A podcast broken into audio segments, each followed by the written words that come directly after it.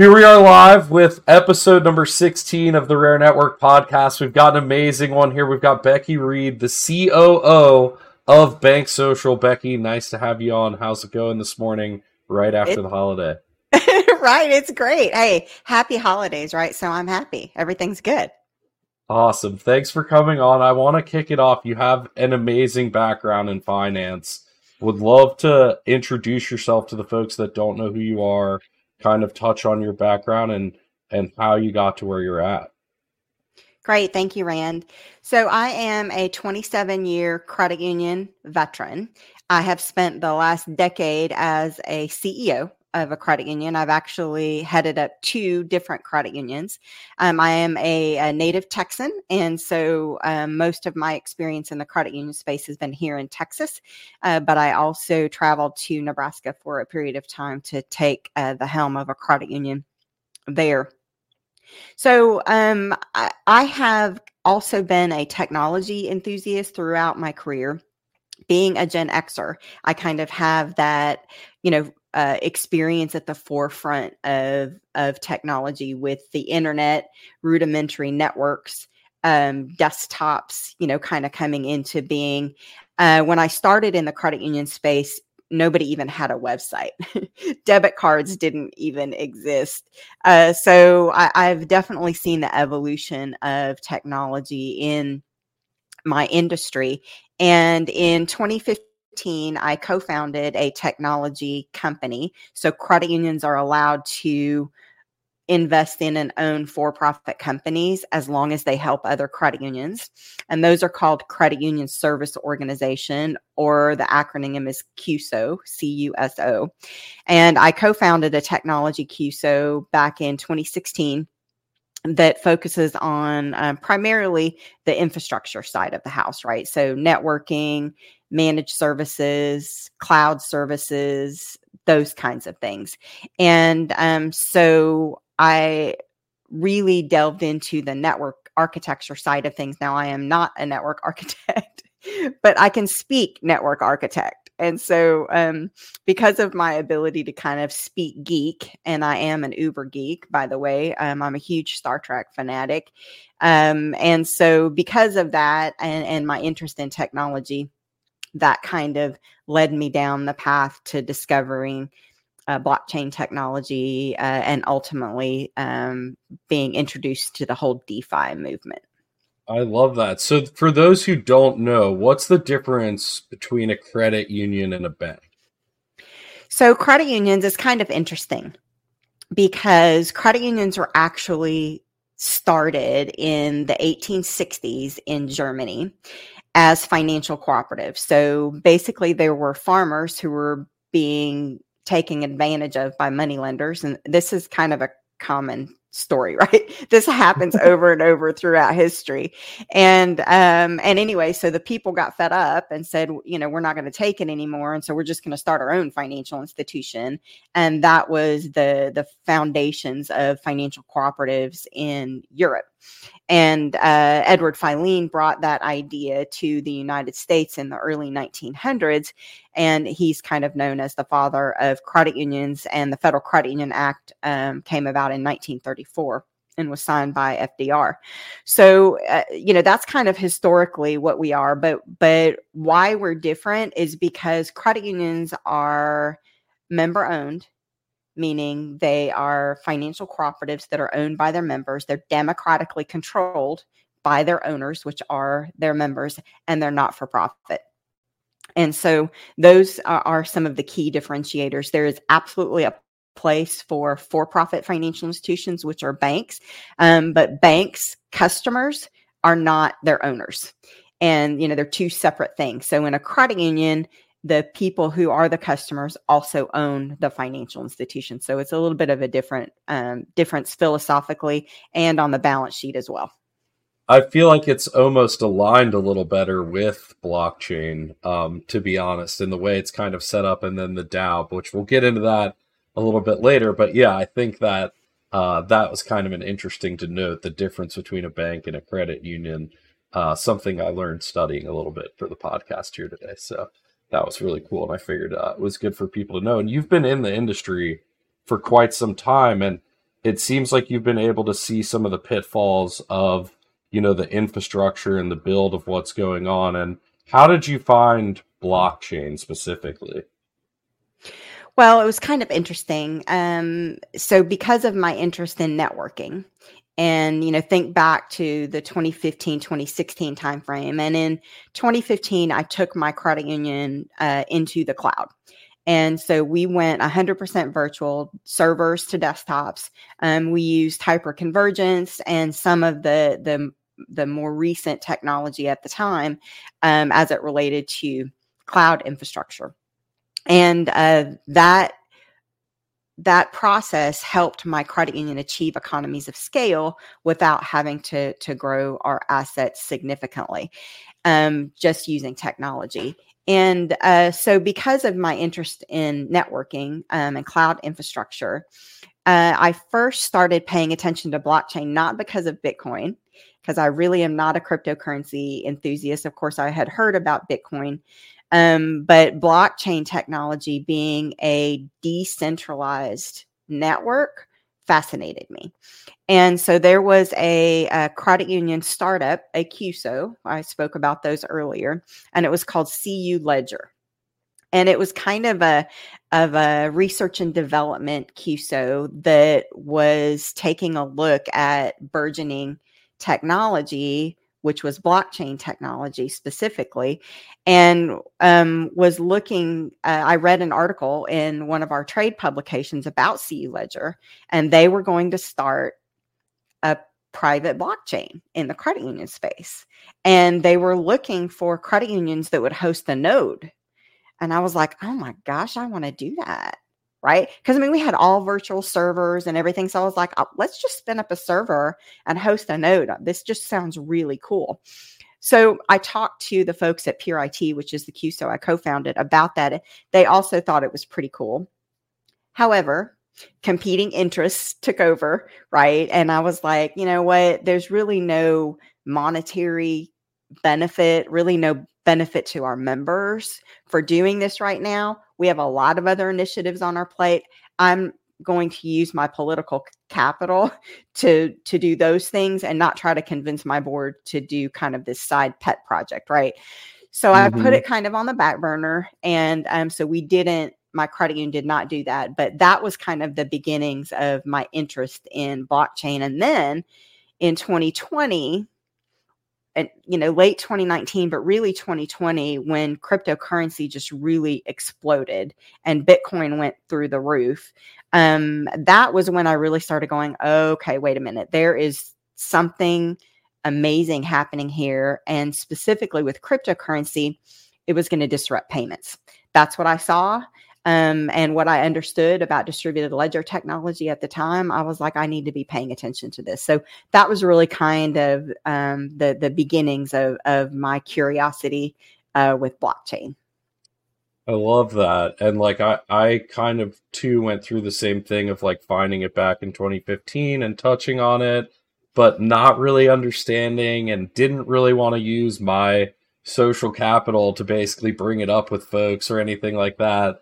Uh, saw a lot of people get wrecked around Christmas and the holidays of 2017, probably bringing it to their family. Um, and then the next two years was pretty difficult. And I kind of put it down for a while until 2020 myself. And I think a lot of people went through that similar path.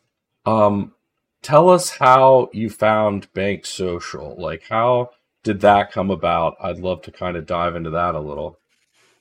Well, you mentioned earlier when I was talking about what a credit union is and kind of some similarities and some maybe some shared ethos with DeFi. Well, absolutely, yeah. that is there. And I noticed that really early on.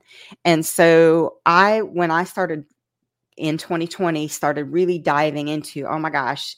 And then I heard about DAOs. I was like, holy cow, that's just a digital credit union and I, I, was just like wow this i just really enamored with the space and so i'm very um, prolific on linkedin i post a lot i have a lot of followers um, and i usually just kind of I mean, I don't really have a plan about it. I just post what interests me, and uh, and you know, people follow me and they like it. and uh, we have conversations about it. And um, I was posting a lot about distributed ledger technology and uh, about how cryptocurrency was going to disrupt payments and kind of the similarities between you know that ecosystem and credit unions. And uh, in january of 22 i got hit up by a guy named john wingate. John wingate is the founder of bank social and uh, he messaged me and um, he was like hey i want to talk to you about a blockchain credit union and I went, wow, this guy shares some of the same interests and ideas that I have. I definitely want to talk to him. So I thought he was contacting me because of all the stuff I'd been posting. Well, no, he wasn't. He actually just did like a shotgun approach on LinkedIn for credit union CEOs because he was starting a credit union. And he got some advice from the National Credit Union Administration, which is the regulatory agency that oversees credit unions. That if you want to start a credit union, he kind of already gotten down the path of that. And if you want to start a credit union, they said you should probably get an advisor who works in the space to kind of help you along. So that's why he was contacting me because I was a credit union person, not because I was a crypto person. Wow. so I know. And so it just um, happenstance. It it was serendipitous. And the interesting thing is now that we've um, almost going on two years now um, that we've been working together, um, it pretty much any path that he would have taken probably would have led him to me because I was speaking a lot about it in the credit union space. And so anybody who knew me in the credit union space, if he talked to them, they would have said, You need to talk to Becky. Mm-hmm. And so that's kind of a, an interesting thing. But we uh, together started talking about where we should progress next. So Bank Social at that time had a self custody crypto exchange. And uh, John again was going down the path of starting a credit union because Bank Social also has a DAO. And he too saw the similarities between the DAO, which is a digital representation of kind of what a credit union does, you know, democratically controlled, one member, one vote, that kind of thing. And uh, you know, consensus mechanisms for it's just all done digitally in a in a DAO, whereas in a credit union it's kind of analog. So uh, we just went down um, the path trying to figure out what the best thing to do uh, was. And uh, Lone Star Credit Union, the credit union where I was the CEO, uh, we launched the self custody crypto exchange in August of 22 and uh, the stablecoin Rivia in October of 22. So those were some initiatives we did together while I was still the CEO of Lone Star. And then in July of 23, I actually joined Bank Social full time as the chief operating officer. I love that. That is like a great story of how you guys came together and a great representation of your history in credit unions and the financial space and how you guys came together. And I kind of want to bring up the Bank Social website now um, and let you kind of go over a little bit of what you guys have there. I have a few questions around it. So we've touched on it a little bit. Oh, proper showing here. There we go. We touched on it a little bit. And so is Bank Social, what exactly is it? Is it infrastructure for other credit unions? Are you guys your own credit union? What exactly is both a little bit of both? I, I heard you say credit unions are allowed to kind of basically invest and build for others. So is that that kind of click for me in the beginning here? Is that what's happening? What exactly is Bank Social, Becky? Well, first of all, we are a lot of things. So we have two different kind of personas that we uh, serve. So we have the crypto connoisseur.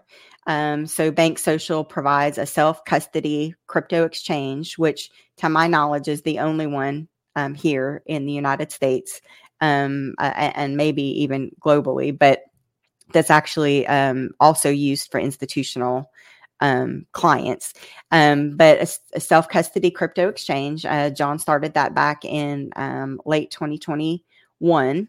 And um, that provides uh, crypto connoisseurs in the DeFi space the ability to purchase uh, cryptocurrencies that they can own and custody themselves, which is a different model um, than you know uh, some of the other popular exchanges that are out there, which are custodial. And so that is one area.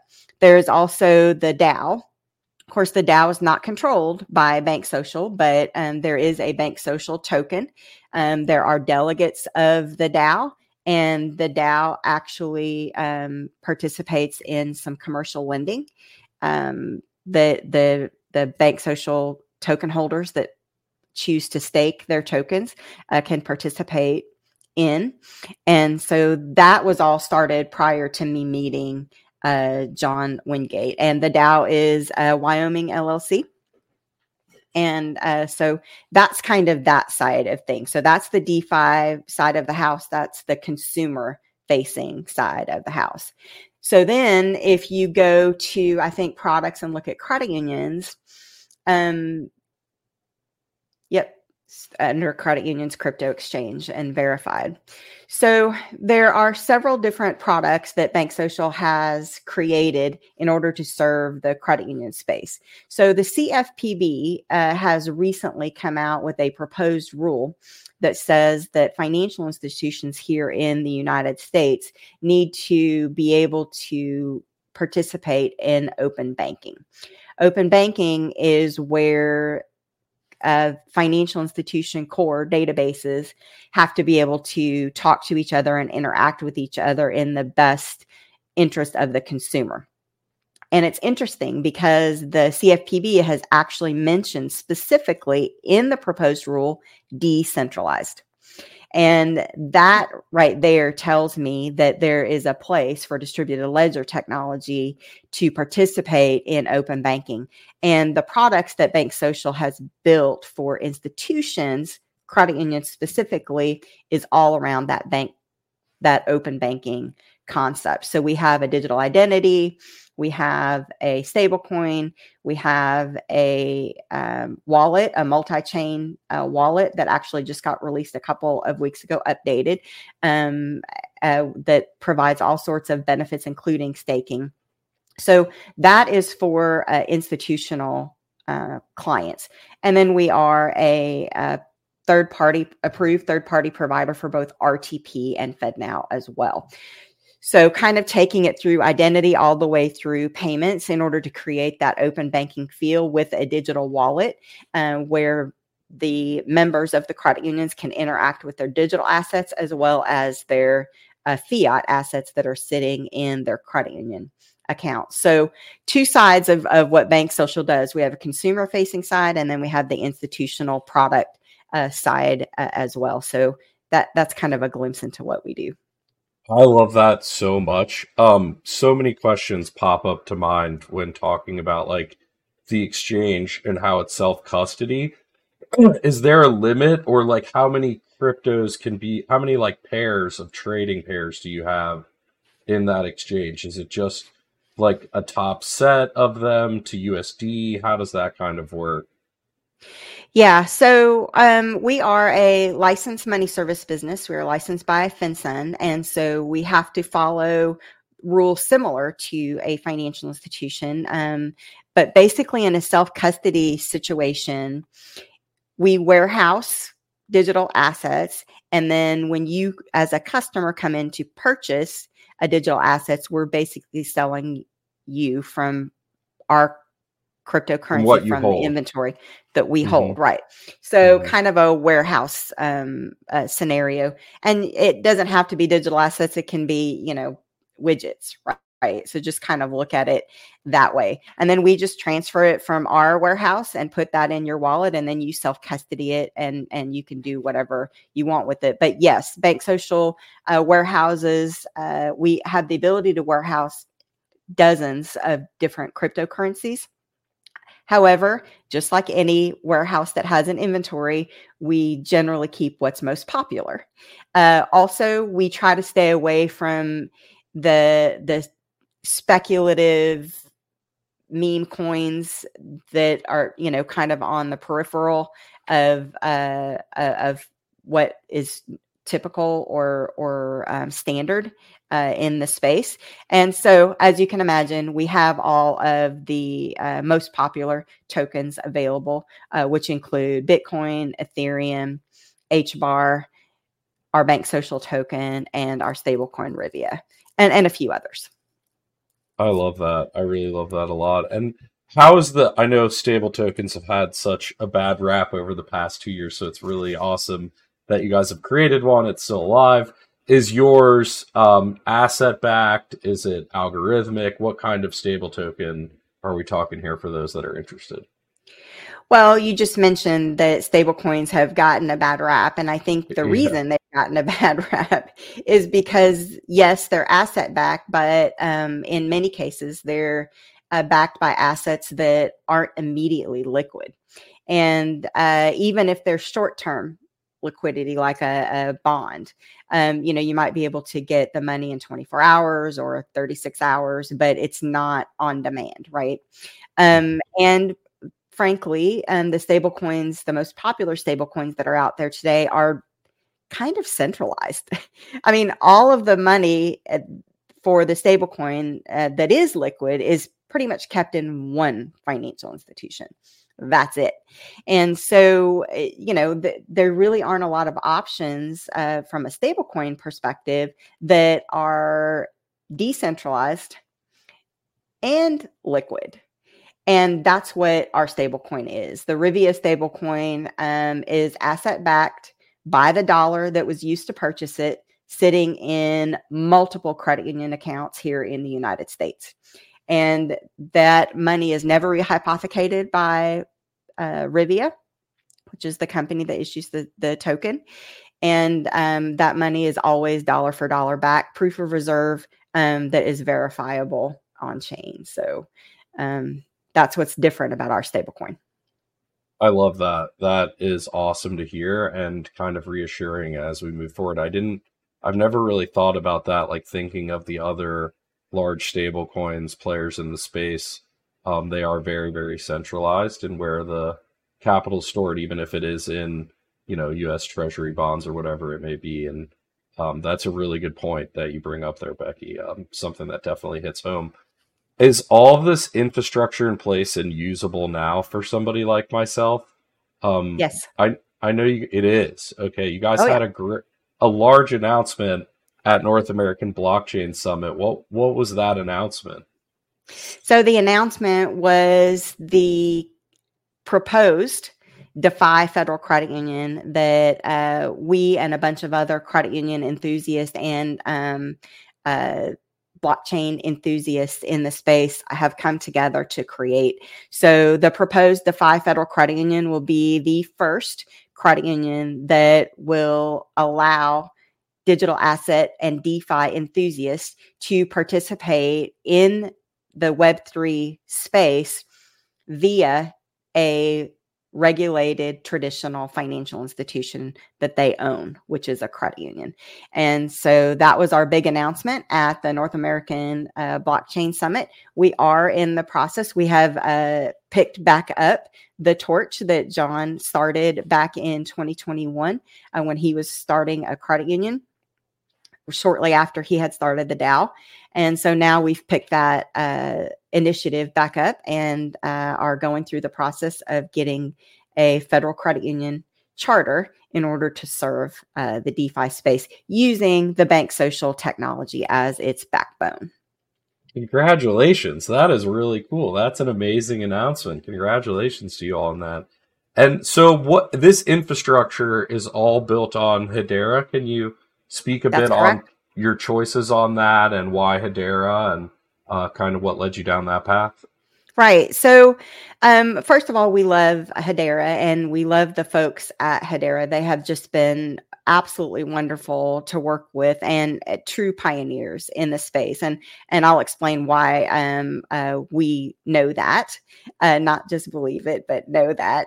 Um, so let's kind of look at at the past for blockchain, right? So then there there was Bitcoin, which was created as a decentralized mechanism of moving of stored value digitally right? So I don't have to have an intermediary, I don't have to have a middleman in order to send you a a stored value um, uh, with a token. So that was Bitcoin. So then we kind of moved into Ethereum, right? Which um, uh, offered programmability, and there were some mechanisms that were available on Ethereum that just weren't available with uh, Bitcoin. So it started kind of with Bitcoin. This is what I say all the time. It started with Bitcoin, but it didn't end there. So then we have Ethereum, which um, offered programmability, smart contracts, being able to do some different things um, with uh, DAOs, for example, the voting mechanisms. I mean, there's some things that that are really cool about Ethereum. And so then we have Ethereum. Well, in both cases, when you think about the uh, the node operators, there's different mechanisms, of course, utilized uh, on both a traditional blockchain and Ethereum, of course, which just moved to um, proof of stake as a proof as opposed to proof of work. Well, the governance model of those, you know, I mean, sometimes it can be a little problematic, right? So then Hedera came about with their Hashgraph mechanism and the governing council, which was a completely new and different way to think about a distributed ledger governance model. So the node operators um, on Hedera are Fortune 500 companies. Um, I think there's 28 of them now. Um, and companies like Google, like Dell, um, uh, like IBM, and they the council seats host a node, and that's how it works. They also took a very economic, I'm sorry, environmental. Yes, there's a, a, a pretty sexy economic model as well, but a, a very environmental approach to operating the network. And uh, they really have um, focused on uh, having a, a, net zero carbon footprint, which is uh, very cool. And then from an economic perspective, the transactions on chain are predictable and are priced in US dollars as opposed to being priced in H bar, which may um, float around. So, those are some of kind of the main differences on why we chose uh, Hedera. We believe that Hedera is and will be the premier uh, use case uh, for distributed ledger technology for businesses. And so that's why we've built everything on Hedera. I love that. When we were at uh, North American Blockchain Summit and we saw the Hedera sign on there, I was really, really surprised. And we were searching around the whole expo hall. We were like, where's the Hedera project? I've got to find it uh, to speak to you guys because we were just really surprised uh, to see one there. It was very, very Bitcoin focused at that event. Um, and to see somebody True. kind of beyond that a little bit um, and talking about smart contracts and what can happen for for businesses with the centralized ledgers. We were uh, really excited to find you guys in the booth you had and to talk and what led us here today. So that's really, really cool. And so with Hedera and everything like that, has it been pretty easy to integrate? I know the token you guys have is an ERC 20 token and everything like that. Have the infrastructures come together pretty well between both? Yeah, so now I'm not a developer, but I can speak geek. So um so I can speak to it, but I'm not a developer. John yeah. Wingate is the the developer, but yes, it it um, has not been uh, problematic uh, whatsoever. Uh, we're super excited too with our Bank Social Wallet 2.0 that just came out that offers the ability to hold your HBAR alongside your Ethereum and your Bitcoin, and uh, that is an, a novel uh, approach. Um, but but yes, absolutely, we've been able to uh, to play um, both in the ERC twenty space as well as the um, the the Hashgraph uh, space, and um, uh, you know without any uh, without any issues. I love that a lot, and for folks that want to use you know the credit union and things like that it it seems very interesting that it's like self custody with identity. How do you guys are you doing like traditional credit checks and things like that for borrowing and lending? How does collateral work? Like do i still get to hold my collateral in my own custody? Um how does all that work with you guys like as a bank Well, so let's talk about so the credit union uh, certainly is uh, one aspect um, of uh, TradFi, right? So you mm-hmm. you've you've got your traditional financial institution that is regulated and that you can trust, and then you have your digital wallet that opens up access to the Web three space, which could offer you the ability to do things like lending, but in Web three right? So it it would be and this is already happening today. This is not something that is new. There are plenty of folks that stake their tokens uh, for some sort of lending or return uh, you know that something that looks like a money market account for example. A lot of that mm-hmm. was happening in 2020 so um, so this is not new in the defi space. It's just now being able to have the opportunity to have your credit union account, which holds your fiat, right?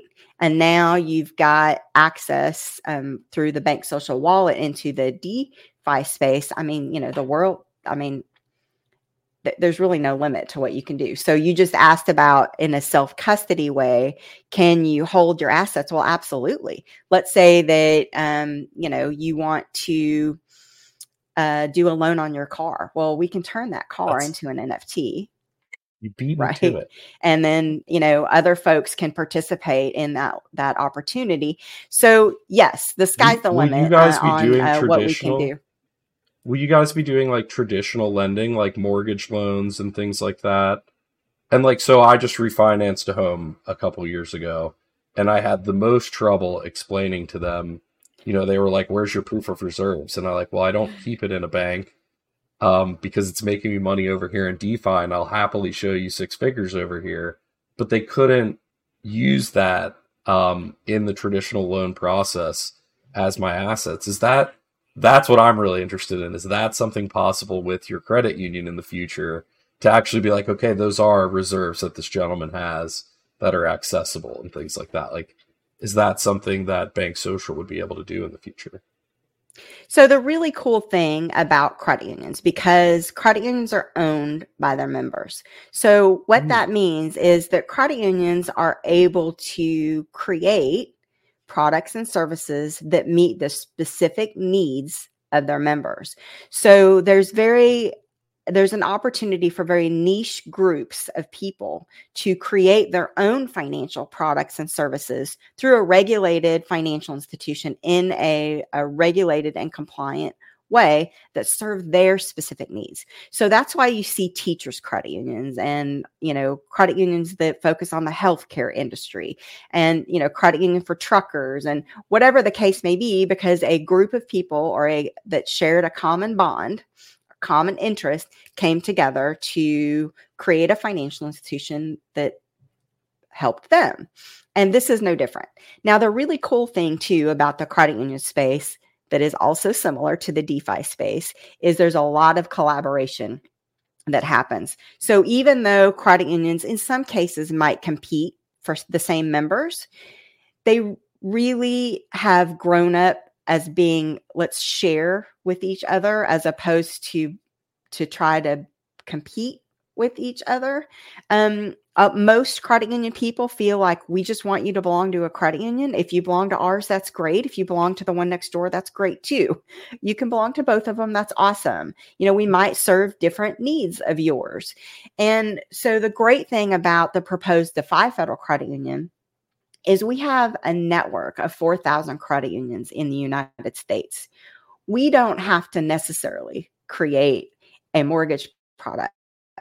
But what we can do is through a CUSO, perhaps, create an opportunity for mortgage lending or whatever kind of lending that other credit unions would be able to participate in from a liquidity perspective and create a product that serves the needs of the DeFi community specifically. So, yes, absolutely, that's a possibility with the proposed DeFi Federal Credit Union, but it's a little different than what you're thinking. It's not necessarily that DeFi will offer those, but we will make available to our members an opportunity um, to get that type of service while allowing the industry as a whole to participate in that experience. I love that. That makes a lot of sense. And it's like if you're a credit union for truckers, like you said, versus one for teachers, you guys can share with each other about how to run a credit union. There's, you know, there's a little bit of overlap there in that you're both credit unions, but you're serving two different spaces and can work together. And sometimes, you know, you might be a part of two different credit unions or something like that. Sure. So that's, that's really interesting. And so really what I take from this is I need to participate in the DAO um, and and make sure that there's a BIP about getting mortgages for myself the next time I need to refinance um, as a member, and that it suits my needs as a member of the credit union. Um, this makes sense. Also, for something like our business, like I noticed, our business, Rare Network, um, has issues with banking and things like that. You know, we've we've gotten around it, but definitely you know, it seems like you guys are a place for businesses in this space to come to um, and be able to get those banking services needs met. You guys are looking for both personal and business members. Is that correct? Yes, that is correct. And again, I go back to what I said originally why credit unions were started and why it seems mm-hmm. to be a recurring theme throughout theme. history is people get left behind and get left out of the traditional financial ecosystem for a variety of reasons. And unfortunately, because of bad actors in this space, the banking industry, at least up until now, who knows what might happen in the future, but up mm-hmm. until now, anything with crypto involved in in anything that you do is a no for them right? It's too much risk. And so, unfortunately, there are, like yours, legitimate companies that are just trying to run their business and meet their payroll, right?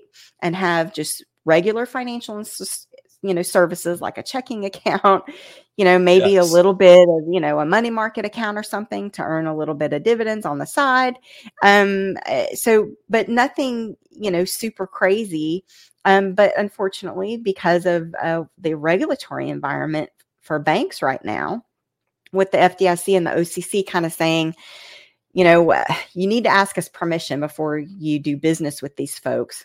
Many banks are saying it's not worth the the effort. And so, you know, buy. You need to go find another financial institution. And and yes, credit unions uh, can definitely serve uh, that need. And yes, the proposed DeFi Federal Credit Union is kind of here to show the way, uh, so that um, people who are disenfranchised have a place to go just like we always have. Makes a lot of sense. And you touched on regulation there, and I know I wanted to ask about, you know, we're on the heels of 2024 and these ETF approvals and things like that. Where do you see that going, or really in general, just regulation in the United States? It seems like you've got your finger on the pulse pretty well when it comes to that. So would love to hear, you know, your thoughts on just the direction of regulation here in the US. Sure. What's kind of interesting about what's happening um, with the ETF with uh, Bitcoin um, is that you know once that happens, and it and it looks right now like it's going to happen. Um, the SEC is going to approve it. They've had applications already, um, and and I think in January it's it's going to come uh, to to be. It's going to come about. What's interesting about that is now we're kind of starting to come in into TradFi right? So now it's like, okay, this is you know something that I recognize. I can participate in it in a in a way that I'm that's familiar to me from a consumer perspective. Um, mm-hmm. you know, I don't have to go on a exchange and buy Bitcoin, you know, which is super volatile. And, mm-hmm. you know, and and maybe I'm uncomfortable with that. So now I can participate in an ETF on a traditional exchange that I'm familiar with, right? The NASDAQ or whatever. And so to me, that now, I mean, we've seen it. Of course, I thought it would happen a little quicker than it has. I think a lot of people in the DeFi space thought it would happen quicker than it has. But now we're starting to see kind of, okay, now this is starting to become more normal right this is more acceptable this is something that that people can get more comfortable with and i think that is the beginnings of starting to see some regulatory clarity there certainly are regulations that apply it, with cryptocurrencies in the DeFi space. There's consumer pr- protection rules that are already out there. It's just there has been some ambiguity about whether they apply or not. And mm-hmm. in some cases, that's because some bad actors in the space have said, no, that doesn't apply to me. and so there's some ambiguities. Well, does it apply? Doesn't it apply? Well, I think in most cases it applies. But because there hasn't been somebody who really says, yes, this applies to you, the SEC certainly um, has taken some steps in that regard. Um, but they do so through fines, right? Yeah. Um, they're not legislators. And so um, I, I think now that some of this is kind of coming into the forefront, I mean, heck, if if my dad, who's 81, can um, participate uh, on the NASDAQ with a Bitcoin fund, do what? I mean, yeah. that that makes it come into the mainstream, and so I think what you'll start to see, um, and I think 2024 will be an interesting year. We're going to start see to see some legislation um, uh, around that. Now, a lot of people get scared about that, right? It's like, oh my gosh, you know, that could, you know, we have to be really careful that Bitcoin specific legislation doesn't happen. It needs to encompass the whole ecosystem, not just Bitcoin. Um, but uh, I think that on the Hill, uh, when we're talking about the federal government specifically here in the United States, on the Hill, there are some really smart people who are talking to a lot of other smart people in this space, and they get it.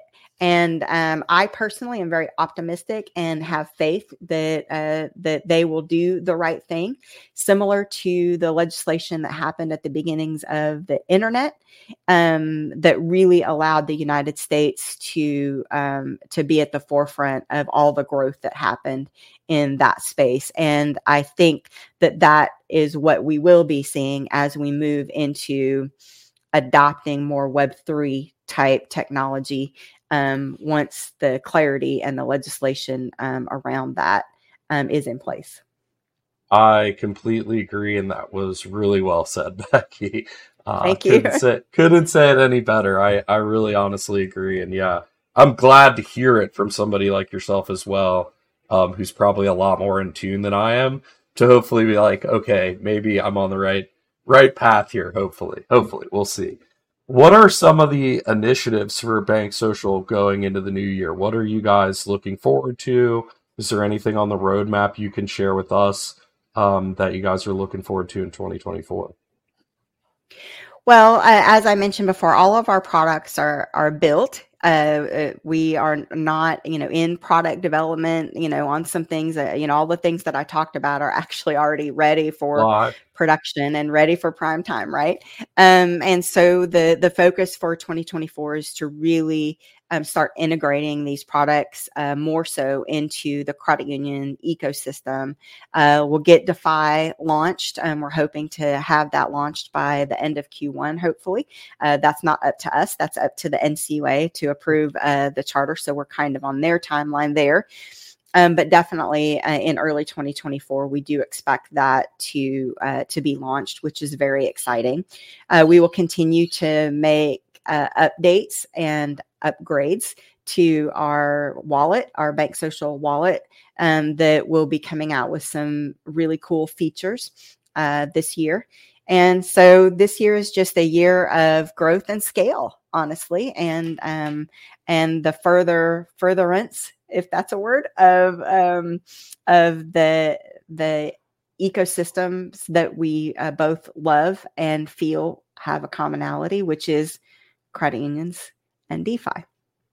That's absolutely amazing. Um, you know, it's good to hear you guys have built all the way through the bear market where kind of everybody's been in the background building and now you guys are ready to, you know, really get out there and for the community and credit unions to start using your infrastructure.